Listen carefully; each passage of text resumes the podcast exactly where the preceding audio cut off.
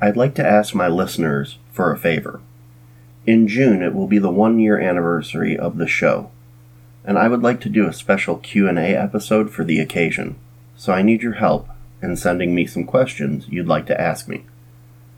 You can send them to me at truecrimetruckerpodcast at gmail.com or on Instagram at michael.prit81 or send them to me on Facebook at True Crime Truckers Podcast Facebook group. Thank you in advance. This podcast deals with true crime. I will be speaking openly and frankly about subjects such as murder, rape, and sexual assault. Listener discretion is advised.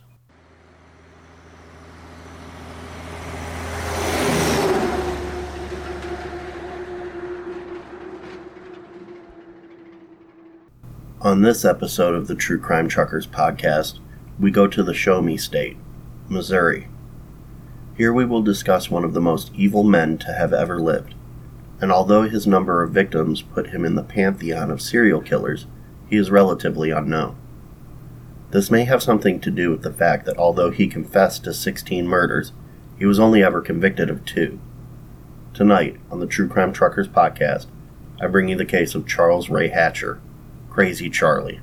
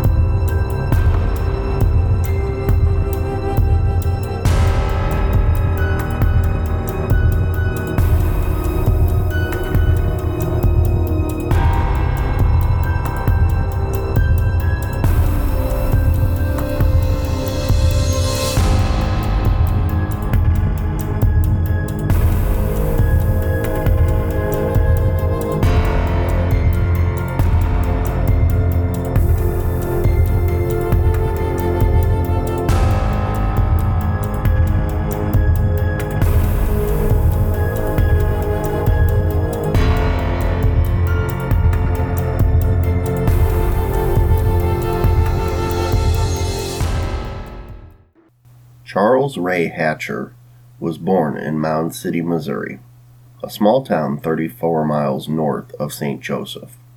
He was the youngest of Jesse and Lula Hatcher's four children.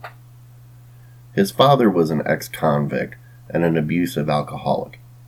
Hatcher was bullied in school and in turn bullied his classmates and would carry this practice into adulthood. In the spring of 1935, he and his older brother were flying a kite with a copper wire they had found in an old Model T Ford. His oldest brother, Arthur Allen, was about to hand the kite to him when he hit a high voltage power line and electrocuted him. Arthur was pronounced dead at the scene. Soon afterwards, his father left home and divorced his mother. His mother remarried several times, and in 1945 Hatcher moved in with his mother and her third husband to St. Joseph. In 1947, Hatcher was convicted of auto theft in St. Joseph after stealing a logging truck from Iowa Missouri Walnut Company, his employer of two weeks. He received a two year suspended sentence. In 1948, he was convicted of auto theft a second time for stealing a 1937 Buick in St. Joseph.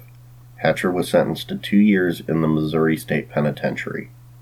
On June 8, 1949, Hatcher was released from prison after serving little more than half of his time. However, he was back in prison in just a few months after being convicted of forging a $10 check at a gas station in Maryville, Missouri. On March 18, 1951, Hatcher escaped from prison and attempted a burglary, but was caught and received an extra two years in prison. After serving his additional time, Hatcher was released from prison on July 14, 1954. He stole a 1951 Ford in Orrick and was subsequently sentenced to four years in prison. Before he was sentenced, Hatcher attempted to escape from the Ray County Jail in Richmond and received an additional two years. On March 18, 1959, Hatcher was released from prison once again after his sixth prison sentence. On June 26, 1959, Hatcher attempted to abduct Stephen Fellman, a 16 year old in St. Joseph who delivered newspapers, threatening him with a butcher knife. Pelham reported the crime, and Hatcher was arrested when the police stopped him in a stolen vehicle. Hatcher was sentenced to five years in the Missouri State Penitentiary for the attempted abduction and auto theft under the Habitual Criminal Act. While Hatcher was waiting to be transported to prison, he unsuccessfully attempted to break out of the Buchanan County Jail. When Hatcher arrived at the Missouri State Penitentiary, he claimed to be the most notorious criminal in northwest Missouri since Jesse James. On July 2, 1961, a 26 year old inmate named Jerry Therington was found raped and stabbed to death on the floor of the prison kitchen loading dock. He had been repeatedly stabbed in the back. Hatcher was the only individual missing from the kitchen crew at the time of the murder. He was sent to solitary confinement for Therington's murder, but there was not enough evidence to convict him in court. While in solitary confinement for the murder, Hatcher wrote a note claiming that he needed psychiatric treatment.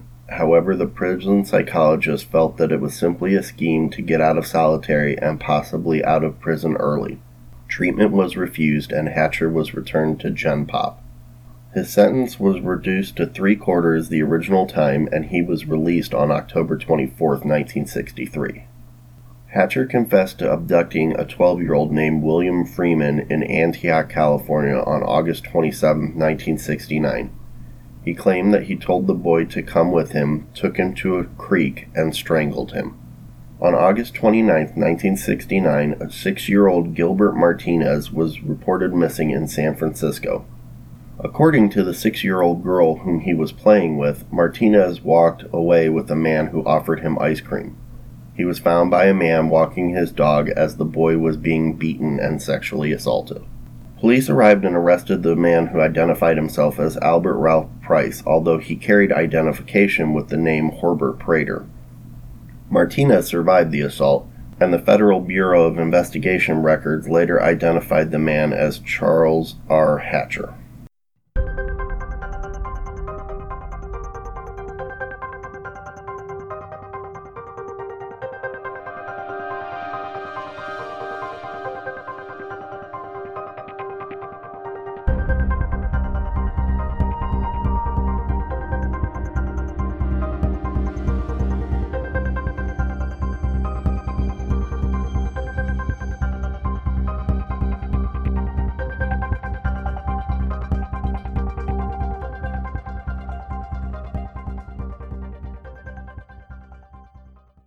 Still going by the name Albert Price, Hatcher was charged with the assault and the attempt to commit sodomy and kidnapping.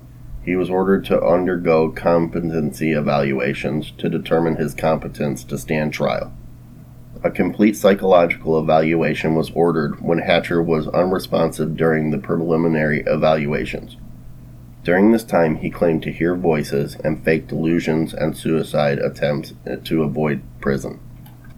In December of 1970, Hatcher was sent back and forth between the courts and the hospitals multiple times. One psychiatrist diagnosed him as having passive aggressive personality with paraphilia and pedophilia. It was reported that the hospital staff felt Hatcher was fabricating or exaggerating the symptoms of his mental disorders. He was examined by two psychiatrists in January of 1971 and he was declared insane by the first one, who recommended vigorous treatments in a secure hospital. The second psychiatrist declared him to be incompetent to stand trial and sent him back to the hospital. On May 24, 1971, Hatcher was sent to trial and pleaded not guilty by reason of insanity. He was sent to a different hospital for more evaluations, where it was determined that he was unfit to stand trial. On June 2nd, Hatcher escaped from the hospital. He was caught a week later in Colusa, California, and arrested for suspected auto theft under the name Richard Lee Grady. Hatcher was returned to the California State Hospital for mental evaluation. In April of 1972, hospital staff determined that his treatment was unsuccessful and that he was a danger to other patients, after which he was sent to the prison state hospital in Vacaville. In August of 1972, Hatcher was transferred to San Quentin State Prison to stand trial, three years after the crime. He was ordered to undergo two final examinations. One declared him competent to stand trial, and the other determined him to be sane at the time of the crime. In December of 1972, Hatcher was tried and convicted for the abduction and molestation of Martinez. In January of 1972, he was committed to the California State Hospital as a, quote, mentally disordered sexual offender, unquote. On March 28th of 1973, security guards found Hatcher hiding in a cooler near the hospital's main courtyard with two sheets stuffed into his pants, after which he admitted to an escape attempt. He was sent back to court for sentencing after doctors determined he was still a threat to society. In April, Hatcher was sentenced to one year to life and sent to the medium security prison in Vacaville. In May of 1973, a psychologist found Hatcher to be a, quote, manipulative, institutionalized sociopath, unquote.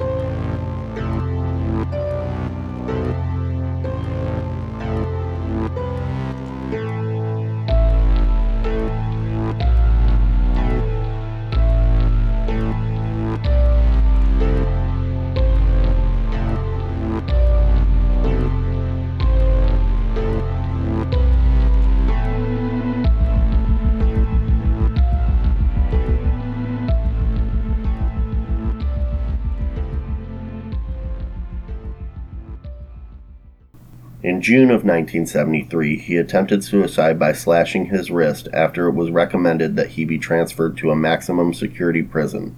A psychiatrist diagnosed him with paranoid schizophrenia, and he remained at Vacaville.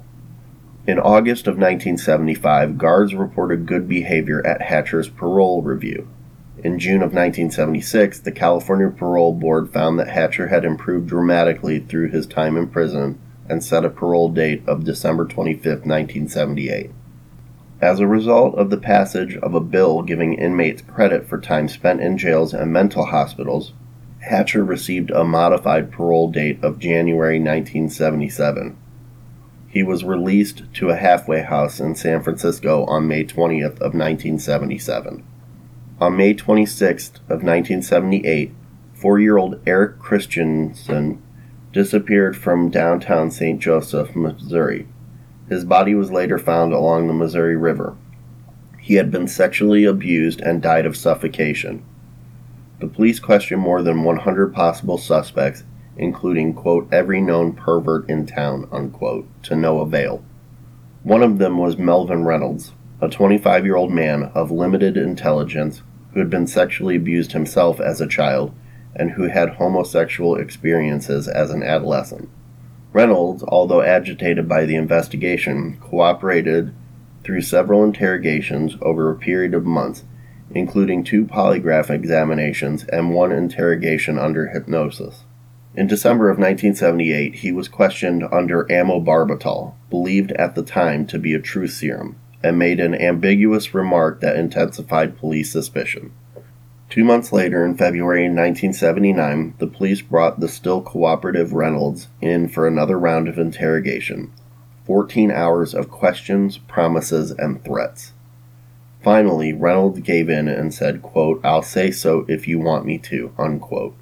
In the weeks that followed, Reynolds embellished this confession with details that were fed to him, deliberately or otherwise. That was enough to convince the prosecutor to charge Reynolds, and to convince a jury to convict him of second degree murder. He was sentenced to life imprisonment. Four years later, Reynolds was released when Charles Hatcher confessed to three murders to an FBI agent, including that of Eric Christensen. On September 4, 1978, Hatcher was arrested under the name Richard Clark in Omaha, Nebraska, for sexually assaulting a 16 year old boy. He was sent to the Douglas County Mental Hospital and released in January of 1979. On May 3, 1979, Hatcher was arrested for assault and attempted murder after he tried to stab seven year old Thomas Morton. He was sent to Norfolk Regional Center, a mental health facility, after the charges were dropped. In May of 1980, Hatcher was released from the facility but was sent back two months later for another assault. He escaped in September. On October 9, 1980, Hatcher was arrested as Richard Clark in Lincoln, Nebraska for the attempted assault and sodomy of a 17 year old boy. He was sent to another mental health facility and released after 21 days. On January 13, 1981, Hatcher was arrested as Richard Clark in Des Moines, Iowa, after a knife fight. He spent time in several mental health facilities and was released to a Davenport Salvation Army shelter in April. On July 29, 1982, 11 year old Michelle Steele was reported missing from St. Joseph. The day after, her uncle found her nude, ravaged body on the bank of the Missouri River. She had been beaten and strangled to death. Hatcher was arrested the following day as he tried to check in at the St. Joseph State Hospital. While awaiting trial, he confessed to 15 other child murders dating from 1969. The first victim, 12 year old William M. Freeman, had disappeared from Antioch, California in August of that year, one day before Hatcher was charged with child molestation in nearby San Francisco. In another case, Hatcher penned a crude map that led searchers to the remains of 28 year old James Churchill, buried on the grounds of the Rock Island Army Arsenal near Davenport, Iowa. It was then that he also confessed to the murder of Eric Christensen, he was convicted of Christensen's homicide in 1983 and drew a term of life imprisonment with no parole for at least 50 years. Facing his second Missouri conviction a year later for the murder of Michelle Steele, Hatcher requested a death sentence, but the jury refused, recommending life on December 3, 1984. Four days later, Hatcher hanged himself in his cell at the Missouri State Penitentiary in Jefferson City.